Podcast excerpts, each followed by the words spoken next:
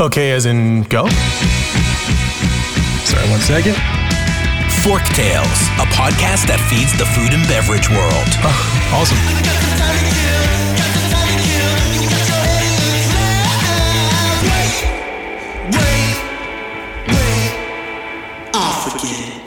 Fork Tales is brought to you by Vigor, a branding and marketing agency for passion driven, innovative restaurant, beverage, and hospitality brands. Learn more at vigorbranding.com. If you love what we're serving up, please give Fork Tales a five star review on your podcast service of choice. Think of it as a tip for good service.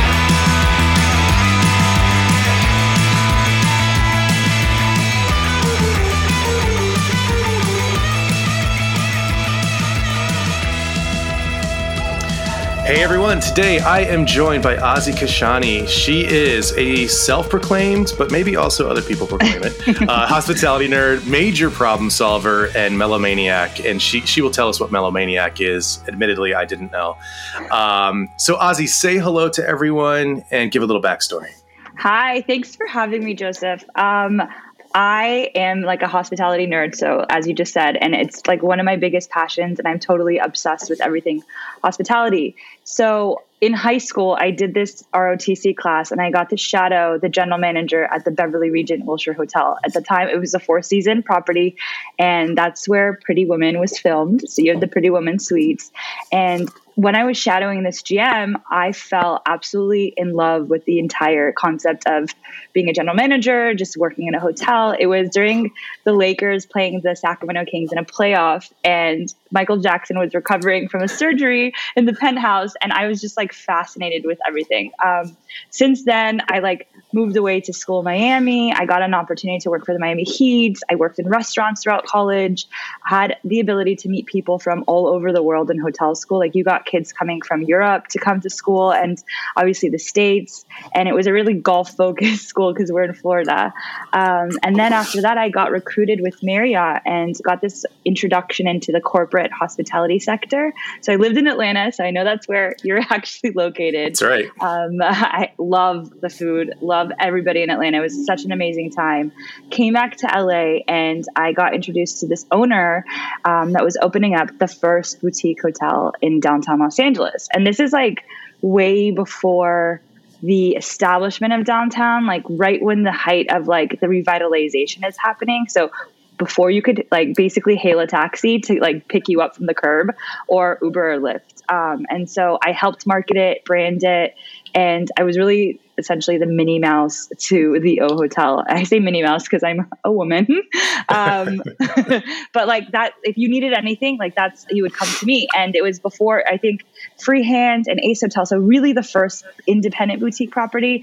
That was so much fun. Um, got the opportunity to meet so many people. We like brought so many cool events to downtown LA. E3, which is one of the largest video game conventions in the world, if not the largest, signed a 10 year contract with them.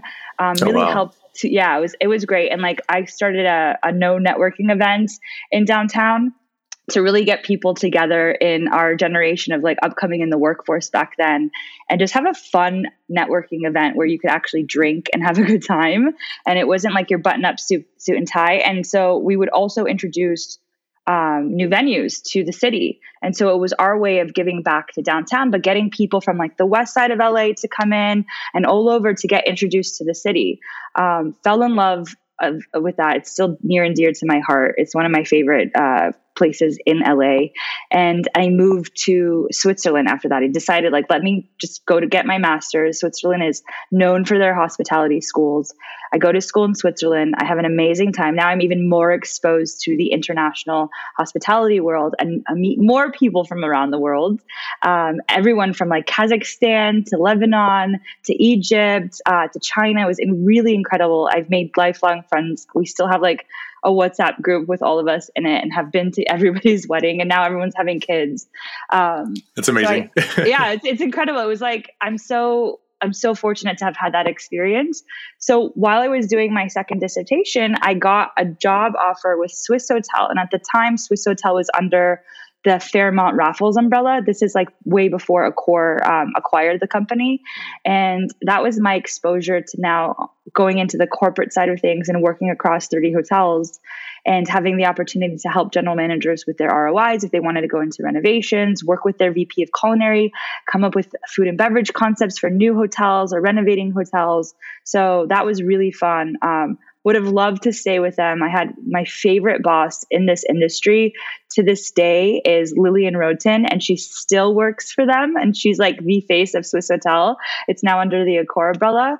Um, I would have loved to stay there, but it is one of the hardest places to keep your visa as an American is Switzerland. Oh wow! They're very yeah, they're very strict about um, visa. So while that's happening, I end up meeting um, a person in legal from Hyatt International that happens to be on the same floor uh, of Switzerland, and they were moving their technical services department to Dubai. So I was like, I'm going to absolutely try to get this job. This is amazing. It sounds like my dream job.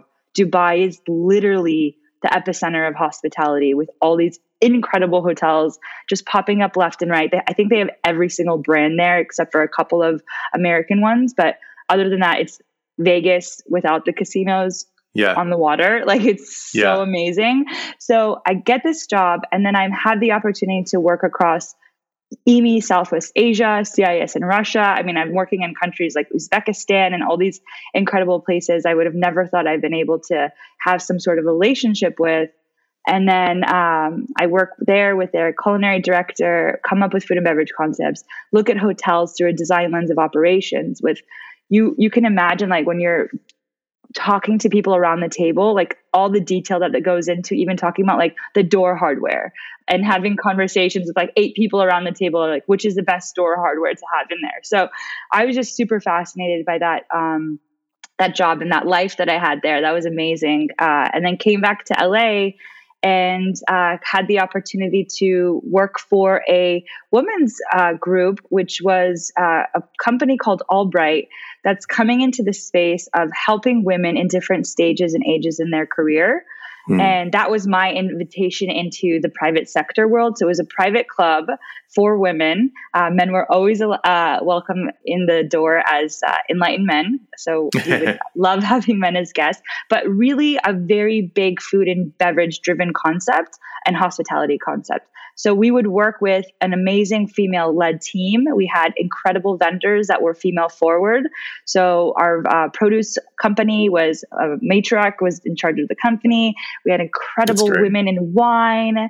We had incredible women cheesemongers and bread bakers, and so that's where um, I was most recently. And now I'm in the process of kind of consulting for really cool um, concepts in Los Angeles and just kind of like navigating my way and seeing what's next because there's so much more innovation coming in and um, different companies that have like paved the way and kind of disrupted the market. And I know one of the biggest names that everybody's been talking about the last like five plus years is Airbnb. And there's so Uh-huh. many more, right, companies coming out that are at that caliber now that are coming in to kind of give the chain hotels a little uh a little like looking over the shoulder.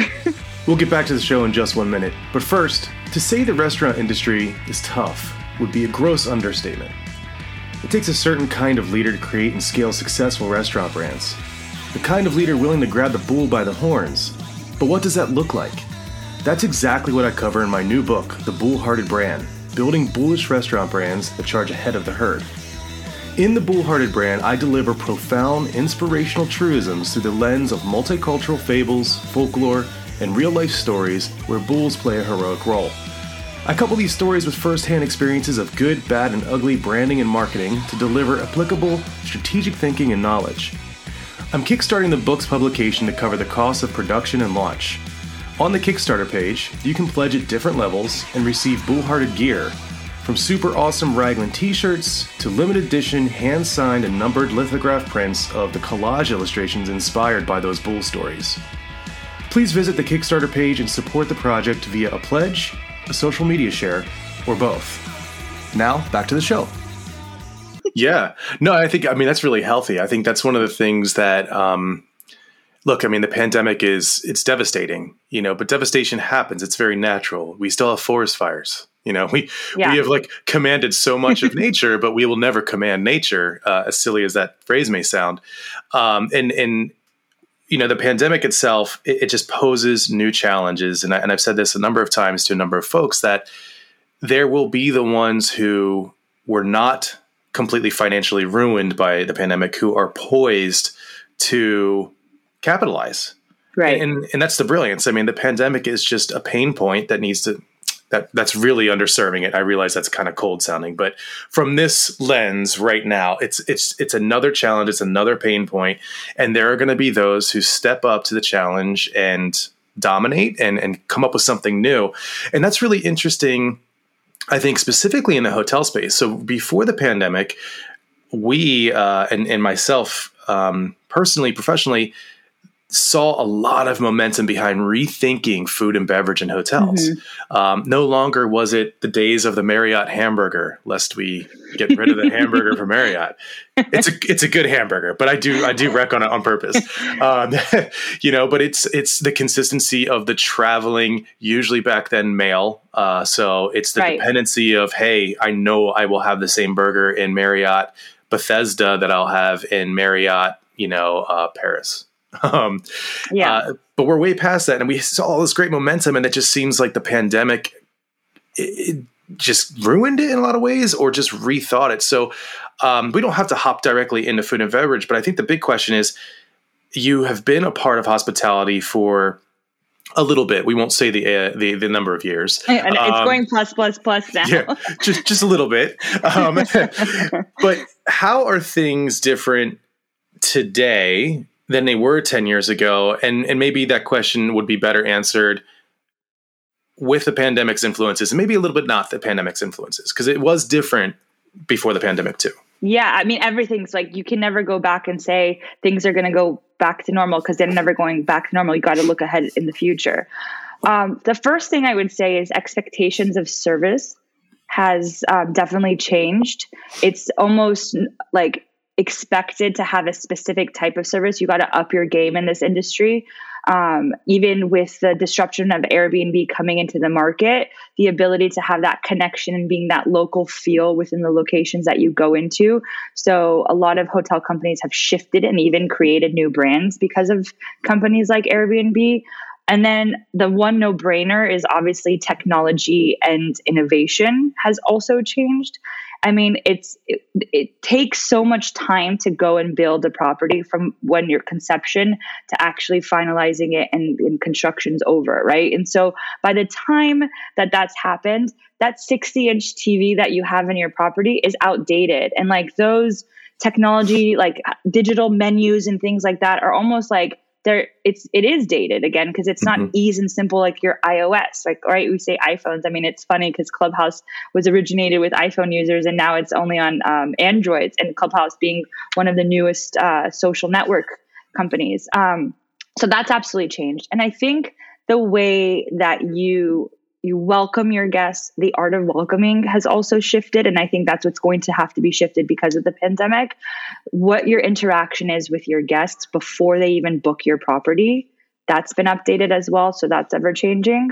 Um, and that's kind of the shift of where companies need to go into is seeing what's the ease of use on my website because people are so used to things being simple for them. A click of a button i can get my pizza delivered to my door. A click of a button i can call you on on facetime and we can have an interaction like this. Or i can listen to a podcast anywhere in the world that's recorded and downloaded onto my phone.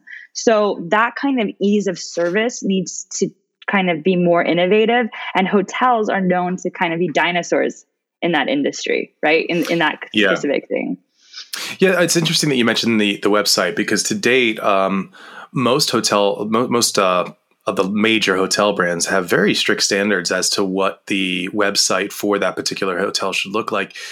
Um, yet, with specifically F and B, we see uh, more openness to um, empowering and inspiring the hotel, uh, either manager or ownership or both, to create something unique. Do, do you see maybe that happening in other areas like website, where it's like, hey, we have some standards, but really we want you to evoke that locality or that that specific uniqueness to your hotel? Yeah, absolutely. I mean, I think you have to also look at the competition of where you're going to book as well. And everybody's been trying to get people to go and book directly onto their website. But mm-hmm. you have companies like Expedia, Booking.com coming in. When you look at flights, you have apps like Hopper that like are generating different revenue streams to come come inside to one app and then tell you where you should actually go and book. So if hotels were smart, it's like another form of SEO. It's like how do you get even if people are searching through other websites like that, how do you get them to come back and book onto your platform? And originally it was like, let's give them the best available rate. But that wasn't the case because I could mm-hmm. get that from Expedia.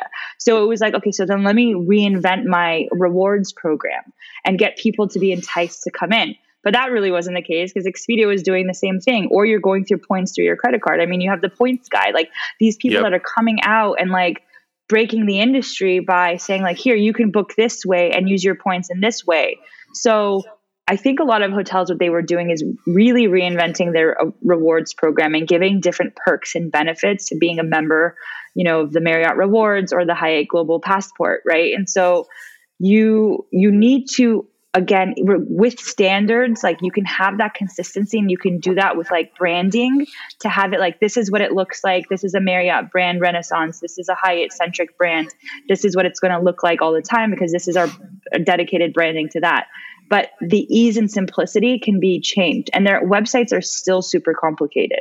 Yeah. They still like you still navigating around any of these websites. It's like you have to go through a million different like streams just to find look for a hotel rooms like what do they look like? It takes sometimes it takes me so long to see when i want to go visit somewhere like what does a room look like? That's all i want to know. Like i want to look like know like has it been recently updated? Like why are those things so easy to find on a website. Like that that boggles my mind till this day. Like I don't get it. You're probably my if my wife listens to this, she's probably cheering when she does because she's the researcher in the family. So I'm a um, give me three options, let me evaluate them, and within ten minutes I'll make a decision. And she's uh, there's a world of information. We will spend 10 years looking for the right thing. And so she she probably deals with what you're talking about and I just don't know it. I'm like, "Oh, this is a pretty hotel. Thank you for finding it." Like, she she's my personal travel advisor. Um, oh, there but, you go. I mean Yeah, go ahead. No, I was just going to say, I was like, sometimes you have to call the hotel directly and be like, have you been renovated recently? So I feel her pain. I definitely feel her pain. One of her most magic moments, and this is not about my wife, but I will share. She, we went to Greece a few years back and um, she found this hotel in uh, Santorini, um, which how do I explain it? So for those who know Santorini, you know that's bo- it's mostly on the cliff. It's like so mm-hmm. everything's kind of into the cliff. Um, it's it's very uh, high elevation, not high ele- elevation, but it's not on a beach. Like you have to go down to a beach basically. Um, and she found this hotel that was rather new, newly renovated, yada yada, and it was one of the it was the cave rooms. And when we got there, there there were only nine rooms on wow. three three per level on three levels and it was run by the restaurant and they basically had taken their storage and renovated them into beautiful like gorgeous cave uh, rooms and it didn't have a pool or anything but we didn't really need that um, and I got there and I just laughed. I'm like, only you would find this. Like, this is so great. And then, like, you know, I'd wake up and I'd climb like the one flight of stairs and I'd basically have breakfast on top of our room. Anyway, it was just a really wonderful oh God, experience. Crazy. So high Does five she, to my I wife. Hope she, exactly. I hope she keeps like a note of where she's traveled and maybe she has her own blog that she can uh, upload because that's how I also have been finding unique places such as that. Mm. Like what you're telling me and describing is because you learn from other people that have found places off the beaten path that you can't just find like through the internet with an ease of a like search right and so right. those are really cool and like i think blogs and people traveling to those kind of destinations have really also opened up the you know marketing and like word of mouth of like where to go and where to where to like where to stay which i yeah. love and hotels need to be smart about smart about that right it's now the micro influencer it's not just the influencer right. anymore it's the micro influencer that doesn't have 80,000 plus people but maybe it's like a thousand followers on instagram or whatever but they really like can introduce you to places like that. So kudos to your wife. That's amazing. Yeah, yeah she doesn't have a blog, um, but Maybe she should. Um, yeah.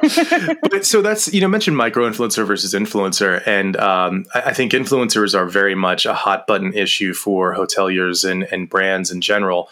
Um, I, I speculate that what I'm seeing is that influencers are losing their traction, especially as they're exposed. Um, you know, there there is the storied um, uh, what is it private jet in LA, I believe, that you can rent to take influencer pictures in to make it look like you're balling out. Um, and I think the more people hear about this, the more trust influencers lose with the people that they're meant to influence. So, do do you think that we're seeing that trend? Is it a trend? Do you think it's dying down? And um, are micro influencers, meaning trustworthy individuals that don't have a huge following, are they the future? Are they people that hotels should be reaching out to? Yeah, and that's a great question because I think like there's so many conversations on how to pick the right people to work with you when you're coming into these hotels and what what I guess a set of rules that you can look at when you're checking out somebody's profile again to see if they if, they have 100,000 followers but how much actual engagement do they have are they really going to these places? And that's funny that you say that. I remember being at the Freehand Hotel and somebody had like paid for a day rate and just took t- took it, like taking pictures at the pool and then left and i was like wait you're not staying here i'm so confused but like it, it, it's like it, social media is not real right exactly yeah. and i think that's where micro influencers and hotels being really smart about how they st- like choose people to work with that are quite impactful that don't have these massive followings, but their intentions and their posts are real. Mm-hmm. And their their experiences that they're sharing are real and they're valid and they've been like validated and they're actually genuine because that makes you really trust that person. And how do you do that with social media? And so that's the tricky part but that's why i do believe micro influencers are kind of like the you know the future of who you're going to be working with. You can say content creators now and like some thought leaders in the industry also. So also going away from the word influencer as well Right. Yeah, I think there's there's almost a demand for, uh, and what you're kind of I think touching on is a demand for honesty, and I think honesty isn't solely about telling the truth when the truth is pretty. it's it's about also telling the truth when it's ugly you know and yeah. that's something we talk about at vigor a lot is when we when we talk about our monthly reports w- with a marketing uh, client um, we're not going to hide the ugly numbers because that is that's not marketing you know there will right. be ugly numbers we have to address them together collaboratively learn from them develop a path forward if you hide them it's sweeping dirt under the carpet eventually you lift that carpet and there's just a shitload yeah. of dirt. um, you know, so I think it's almost the same thing with influencers. Is like, yeah, we know you have a highlight reel, but maybe we need to see some of your lowlights. Maybe we need to see some of the bad things. Maybe give a bad review, not a bad review, but an honest review uh, where you have criticisms of places that you are. Maybe show an image where you accidentally fell into the pool when you were trying to take that perfect shot, you know, yeah, in, your, totally. in your beautiful outfit, right? Um, and just get get real with people. I think that that could be, and then maybe the same thing with hotels because you touched on that high level of service you know so when i when i go to a hotel if i booked with an ota like maybe uh, hotels.com they're not paying me for that. Maybe they should. Um, sponsored. That's right. Are you listening hotels? Um, so if i book there versus if i book direct through like marriott bonvoy also not paying me. Um, you know but is there a demand for a different experience. Meaning, I don't want to encourage hotels to give a poor experience to those who book with OTAs, but maybe it's more a reframe of if you booked direct, you get better things. Not necessarily yeah. better hospitality, but just something notable, you know, and something to draw people from or at least consider like, hey, I went to the OTA because I'm just saving a ton of money there and I, you know, blah, blah, blah. But if I book direct, I'll have a comparable rate and I'll have this thing. And I don't know if points is really doing that. No, you're right. It's the incentive, right? What's the incentive for me booking directly through your website? Like what are those perks? And I you you see like these marketing ads, like the email marketing. Um, you get bombarded with with so many different companies that you just by accident also sign up for newsletters. Um, Hyatt just recently had a sale for their Hyatt Ziva and Zilara properties, mm-hmm. and it was a Cinco de Mayo sale. And their incentive was like book directly with us. You could you could see, and then it was like you have two hundred dollar credit to either use towards the spa or food and beverage. And you can't get that booking through Expedia. So I don't know if that's like innovative only, like if that's what mm-hmm. they need to do, but like curating packages like that, that gives some sort of credit that incentivizes people to spend money. So I'm booking through hotels.com or Expedia and I don't get that package. The right the rate might be maybe a $200 difference either way, but if I get an extra 2 $300 like credit used on the resort, like I'm going to be more motivated to book directly with their website. Do I get a bottle of champagne when I arrive? Does if I'm traveling with my kids, do my kids get like a little stuffed animal with like a uh, customized name like on it or like a note from the general manager? Like what are those things like to create those powerful moments are right. so important because that's what's going to get people to come back to that property, to that company, because they had a great experience there. And that moment was so memorable. Those are the things people remember. Like, you don't remember every moment about a, an experience, but there's some that are so impactful that that stays with you. And those are the reasons why people will come back and continue to book with you. Yeah, that's great. I mean, because it's it's the things that you don't have to do to check the box of a good experience. Um, right. I just actually I can't even stress how right you are on this. I just got totally. Um, I don't want to say suckered, but they got me. They got me. I got an email from Westin uh, two weeks ago uh, for their uh, resort in Maui. And um, Elisa, my wife, and I, we, have been to Hawaii a couple times, but never to Maui. We always go to Oahu. We have some friends there. Um, Alan, if you're listening, we love you. Um, and Mayu, sorry. Um, anyway, so it was 698 for five nights. Wow. And you could book within the next 15 months and you only needed to pay $199 just to secure it. And what you just said was very much a part of that. Um, you had a choice of $75 uh, certificate to their amenities uh, or I think a free car for a day or something wow. like that. But they had three options and you could choose which one you want. Now, the thing that that th- those options didn't hook me. Those options were a little bit of a hmm. That's a nice addition. Um, however, I think that's because they they buried those options in very small type uh, like type along with the body of the actual email itself. So they didn't bold it, they didn't call it out. Mm-hmm. But my God, like, could you imagine if they did? And right. then you know that that would have like been a real. I mean, they uh, they win. I, I, got hooked. I bought it. But um, you know, imagine how even you know, other people like who aren't um, impulsive suckers like I am, you know, maybe. Well, look, bonuses. I mean, I was yeah, I bought the Hyatt, got the Hyatt package, and then I sent it to my sister. I sent it to my cousin. I sent yes. it to my brothers. I have identical brothers; they're twins, and so and, and, then my sister sent it to her best friend, and then it became like a group of us now going to Hyatt for my sister's birthday in September oh, wow. because I found this deal. Actually, she forwarded it to me. And then I was like, this is a steal. And imagine like you're saying, oh, they a car for a day. You know how expensive to rent a car in Hawaii is? Like, so oh, yeah. if they had highlighted that, you could have been like uh, gra- grabbed a couple of other friends and been like, this is a huge like deal. Like, do you guys all want to meet? And this is in the future.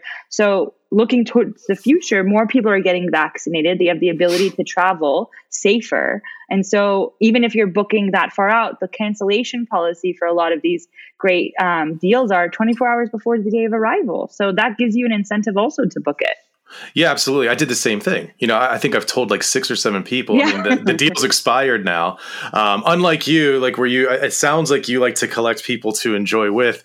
I'm, I'm very much like, yeah, just don't go when I go like like i don't i don't want to hang out with you on vacation i want to be left alone but um it's it has so it has that juice it has that extra energy beyond just the the recipient um it, and it fuels word of mouth like that's exactly what it's doing and um that could be quite lucrative i think when it comes to hotel marketing let's um dive into food and beverage just a little bit because you have a bunch of experience there and you know one thing that i notice when i look when when i've traveled and um to be completely clear, I, we've only traveled to uh, Caribbean, Latin America, a little bit, and mostly um, Europe. Uh, so we, we have not been able to get to Africa, Asia, or any of the. They're on the list. It's just haven't gotten there yet. Um, with your travels, what is like one of the biggest differences between international hospitality, which is a really big blanket term, and American hospitality, another blanket term, but you know what I mean. Yeah, I love I love this question because the in- invention or the the reimagination of the boutique hotels, like Ian Schrager, you can't talk about boutique hotels without bringing up Ian Schrager. Going around the world, you had like I was introduced more before boutique hotels were a thing in the states to boutique hotels. Mm-hmm. internationally, especially Europe. And I think that's where the influence was brought to come back over to the states. Also, we are the king and queens uh, and non-binaries of um, standardization. So the larger hotels kind of come from the United States, besides a couple of the other ones. Like the main ones, like the Marriotts of the world, pre- previously the Starwoods, Hilton, Hyatt, come from the United States. And like we have this standardization of like going into just like you said the, with the burger the design used to be a marriott in los angeles almost looked similar to one in lima peru right mm-hmm. and so that in a like that kind of like local flair was really what I first discovered traveling internationally, and then kind of what Ian Schrager reimagined in the United States and created all you know the Morgans Group and all these other incredible um, properties that came about Kimpton. Um, but that was really for me the biggest difference that I saw, and also from my travels overseas was the adaptability of different positions. So the person checking you in was also your concierge because mm-hmm. rooms and buildings aren't as large as they are here. Right. Everything is a lot bigger in the states. It's not as big. I mean, of course, you travel to Asia, and that that kind of goes out the window. Um, but that kind of that that that like ability to connect with somebody throughout your entire stay the entire time because you don't have to go speak to a different person that checked you in to go ask for a really great place to go get like have a, a, a bite to eat and then also bringing it back to food and beverage internationally you could have an amazing meal at your hotel mm-hmm. that's only it started to kind of come about in the states like in the like mid 2000s let's say 2008ish around then after the crash let's say restaurants started to become really independent properties in uh, hotels here but that was something that you could have in a phenomenal meal in a hotel anywhere else in the world Right. And sometimes you only you had to eat at the hotel because there was really no options anywhere else. Like if you're somewhere in the middle of Africa or in Tanzania, like there's not really if you're going on safari, like there's not that very many options to go out and have food. So mm-hmm. the inspirations of that kind of like the local food was coming into the hotel. So you had to kind of eat at the hotel. So the food had to be good. Yeah, absolutely. And I think there, there are a lot of things that influence that as well. Like you said, the crash, but then I think um, the best way it was put to me that really you know let it sink in as to the power of f&b is it's one of the last stands for incremental revenue for revenue, hotels yeah. and yet you still have people who put very little investment into it uh, treat it like uh, just another room in the hotel as opposed to a completely separate brand that needs its own operations its own focus. And it, it's it's not just infuriating to me because of course we want to do that work at vigor but it's it's infuriating because what a missed opportunity. Um, oh god yeah. you know and we we have experiences uh, with clients where when when done right when created effectively that F&B experience not only brings in the incremental revenue uh, during daily, weekly, monthly operations, but when the time comes for a potential acquisition, it jacks up the price of acquisition significantly into seven figures um, as, as another line item. Um, even just the brand itself, when done right, and we've seen some fantastic. Um, I'm sure you have too. I'd love to hear what your favorites are, but some fantastic F and B experiences. Um, for instance, is actually I don't think it was great the second time I visited, but at 11 Howard in New York in Manhattan, stayed there. They have a bar on the uh, f- uh, I forget which floor called the Blond. It's just very well done, moody, great drinks. Uh, the second time I went, it was less less. I think it's not being operated as best as it could be.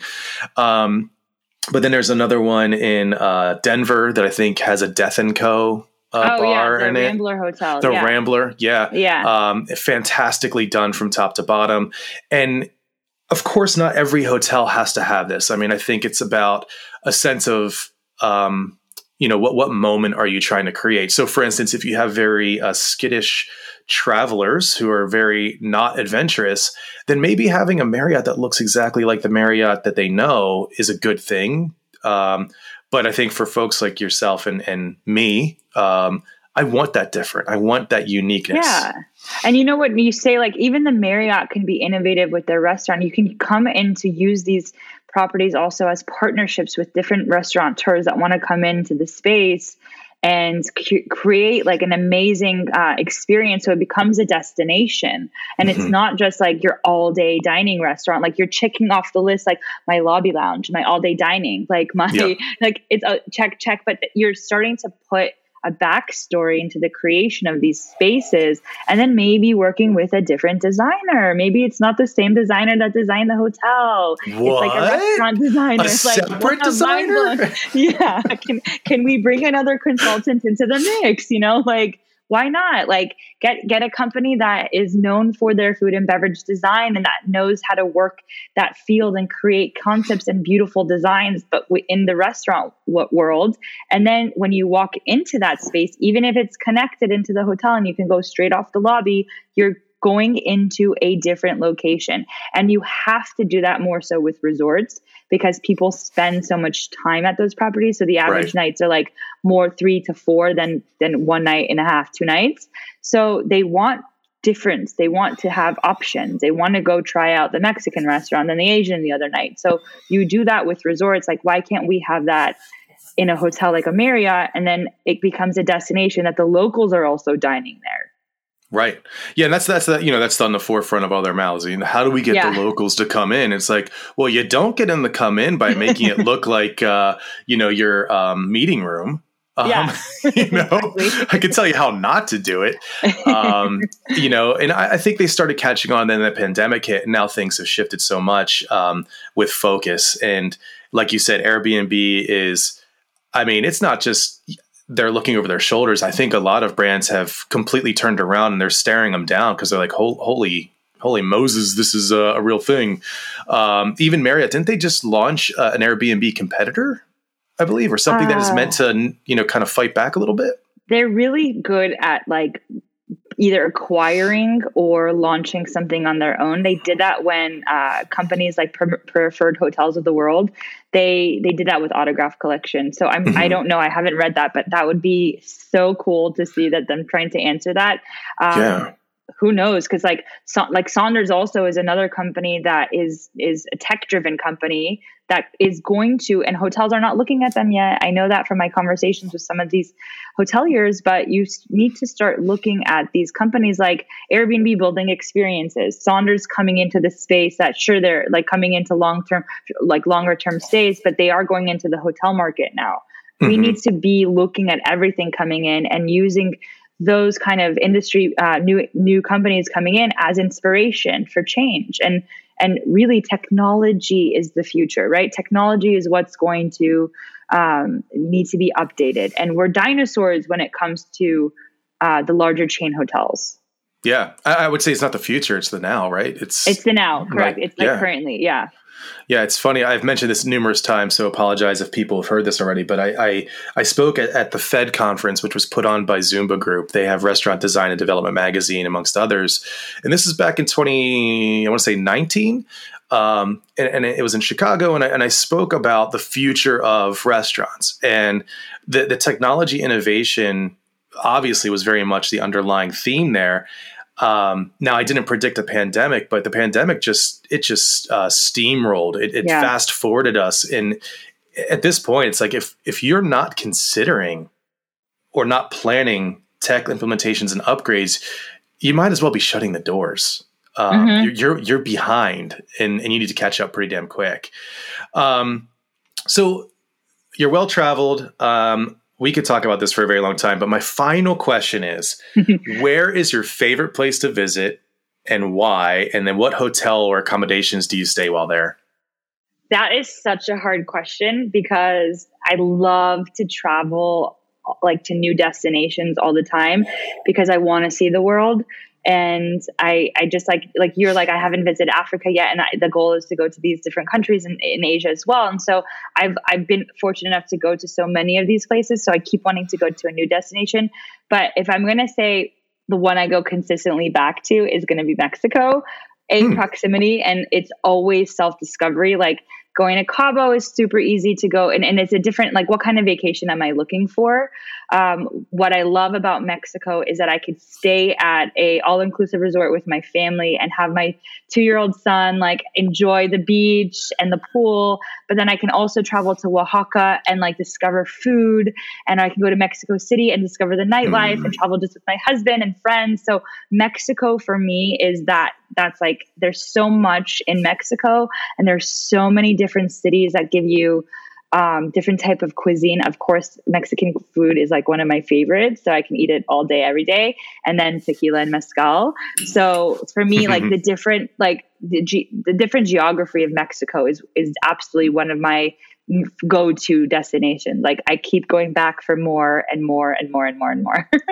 That's fantastic to hear. I, I feel like. Um, I personally, I haven't written off Mexico, but it hasn't. It's never struck me as this destination, and maybe it's because it's proximity. Um, so you know, our our little agreement in our household is that we'll do the close things later in life. Let's do the far things while while we're young and can kind of get there.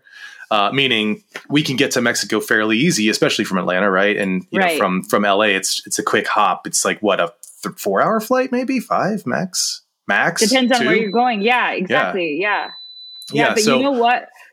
Don't don't knock it down because even if you're going to the far destinations if you want to go just on a weekend trip like a little bit like four days you have that opportunity with mexico because it's so close and mm-hmm. you go to discover places like tulum where you really get a different vibe than going to like in two hours drive away from it cancun or right. mayakoba like really there's such a different experience in all of these different destinations in mexico it you just you just like it's I, I mean, it's you get a different type of vacation, which I love. Like you yeah. go for one that's more music centric, one that's like more food centric, one that's more like lazy. Let's relax and and enjoy. So I, I mean, I, I commend you. Like I'm telling you now, don't knock it down. You have to go. Just go on like a three four day trip, and you you will call me, and you're going to be like, oh my god, you were so right. yeah, I mean, I I'm not knocking it because I don't think it's going to be great it's just uh, easier to get there. But you're right; we could hop down for a few, like just a few days. Puerto yeah. Rico ends up getting like my my vote because I'm of Puerto Rican descent, and so it's an island that I know. It's an island that I love. But um, Tulum is it's very high on my list to visit. It looks like a dream. Thanks, influencers. it's also quite an interesting like strip of all these sustainable hotels that like mm. i mean you go in there and you're looking at five star service from like a more like um how do I say this? It's like a more off the beaten pathway. It's not like five star service with marble materials into the location, but of sustainable materials, local materials that are being yeah. used. So that's what I love also about Tulum. Not just the parties, but also the food. The food scene there is insane. Yeah. That's what I heard, and you know, it's funny that you bring up um, the sustainable, like the Eco Hotel ideal, because um, I feel like that's that's been overshadowed by what do we do after this pandemic? You know, like, but Eco hotels are amazing. We stayed at one in um, the Azores in San Miguel Island. Yeah. E- easily one of my favorite hotels to stay in. It was just wonderful and not a ton of money to stay there. Um, Azores, by the way, is my if the higher power came down and say, "Hey, you got one last one, you can't do anything new, you have to revisit," then it would be it would be the Azores for sure. Oh, that's it, amazing! Gorgeous set of islands, very very lightly touched by tourism uh, in all the right ways. So um, that's great. But hey, we're at uh, a little over 40 minutes. We could probably talk all day. Um, so, Azzi and I, we met on Clubhouse. And so, I do encourage any listeners if you love what she's saying, if you love the sounds of her voice, easy to love, um, you know, definitely catch her on Clubhouse, catch me on Clubhouse. We will continue conversations like this all the time. Uh, but outside of Clubhouse, Azzi, how can people get in touch with you and where can they find you? So you can find me on um, obviously Clubhouse. So I'm on LinkedIn, Azzi Kashani. That's A Z Z I. I like to spell my name and throw people off spelling it Azzi like that. Yeah. Um, and you can catch me there or on Instagram, which is also my Clubhouse handle. It's A Z Z I K. So Azzi K. That's where to find me. And you can slide into my DMs is the new tech terminology. um, and I'm I'm super um, open to conversations, and I love connecting with people in hospitality industry, but so much more. I love hospitality and more, um, and everything food and beverage. And I am actually it's really early in the morning my time having my matcha, but this afternoon I will have a little uh, sip on some mezcal later. So uh, nice. Maybe I'll join you that and from the other side of the uh, nation, and we can just cheers into the air. exactly right. I love it. Well, this has been great. Thanks so much for your time, your insights, and and of course uh, your energy. And uh, we'll catch you real soon. Thank you so much. It was a pleasure, and I look forward to hearing you more often and seeing you soon. Awesome.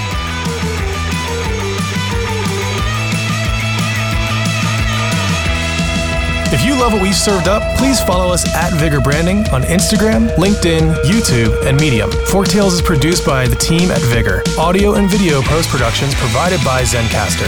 Music performed by Jet Trash and licensed through musicbed.com. Joseph handles his own hair, makeup, and stunts. Copyright 2003 to 2021, Vigor Graphic Design LLC, all rights reserved.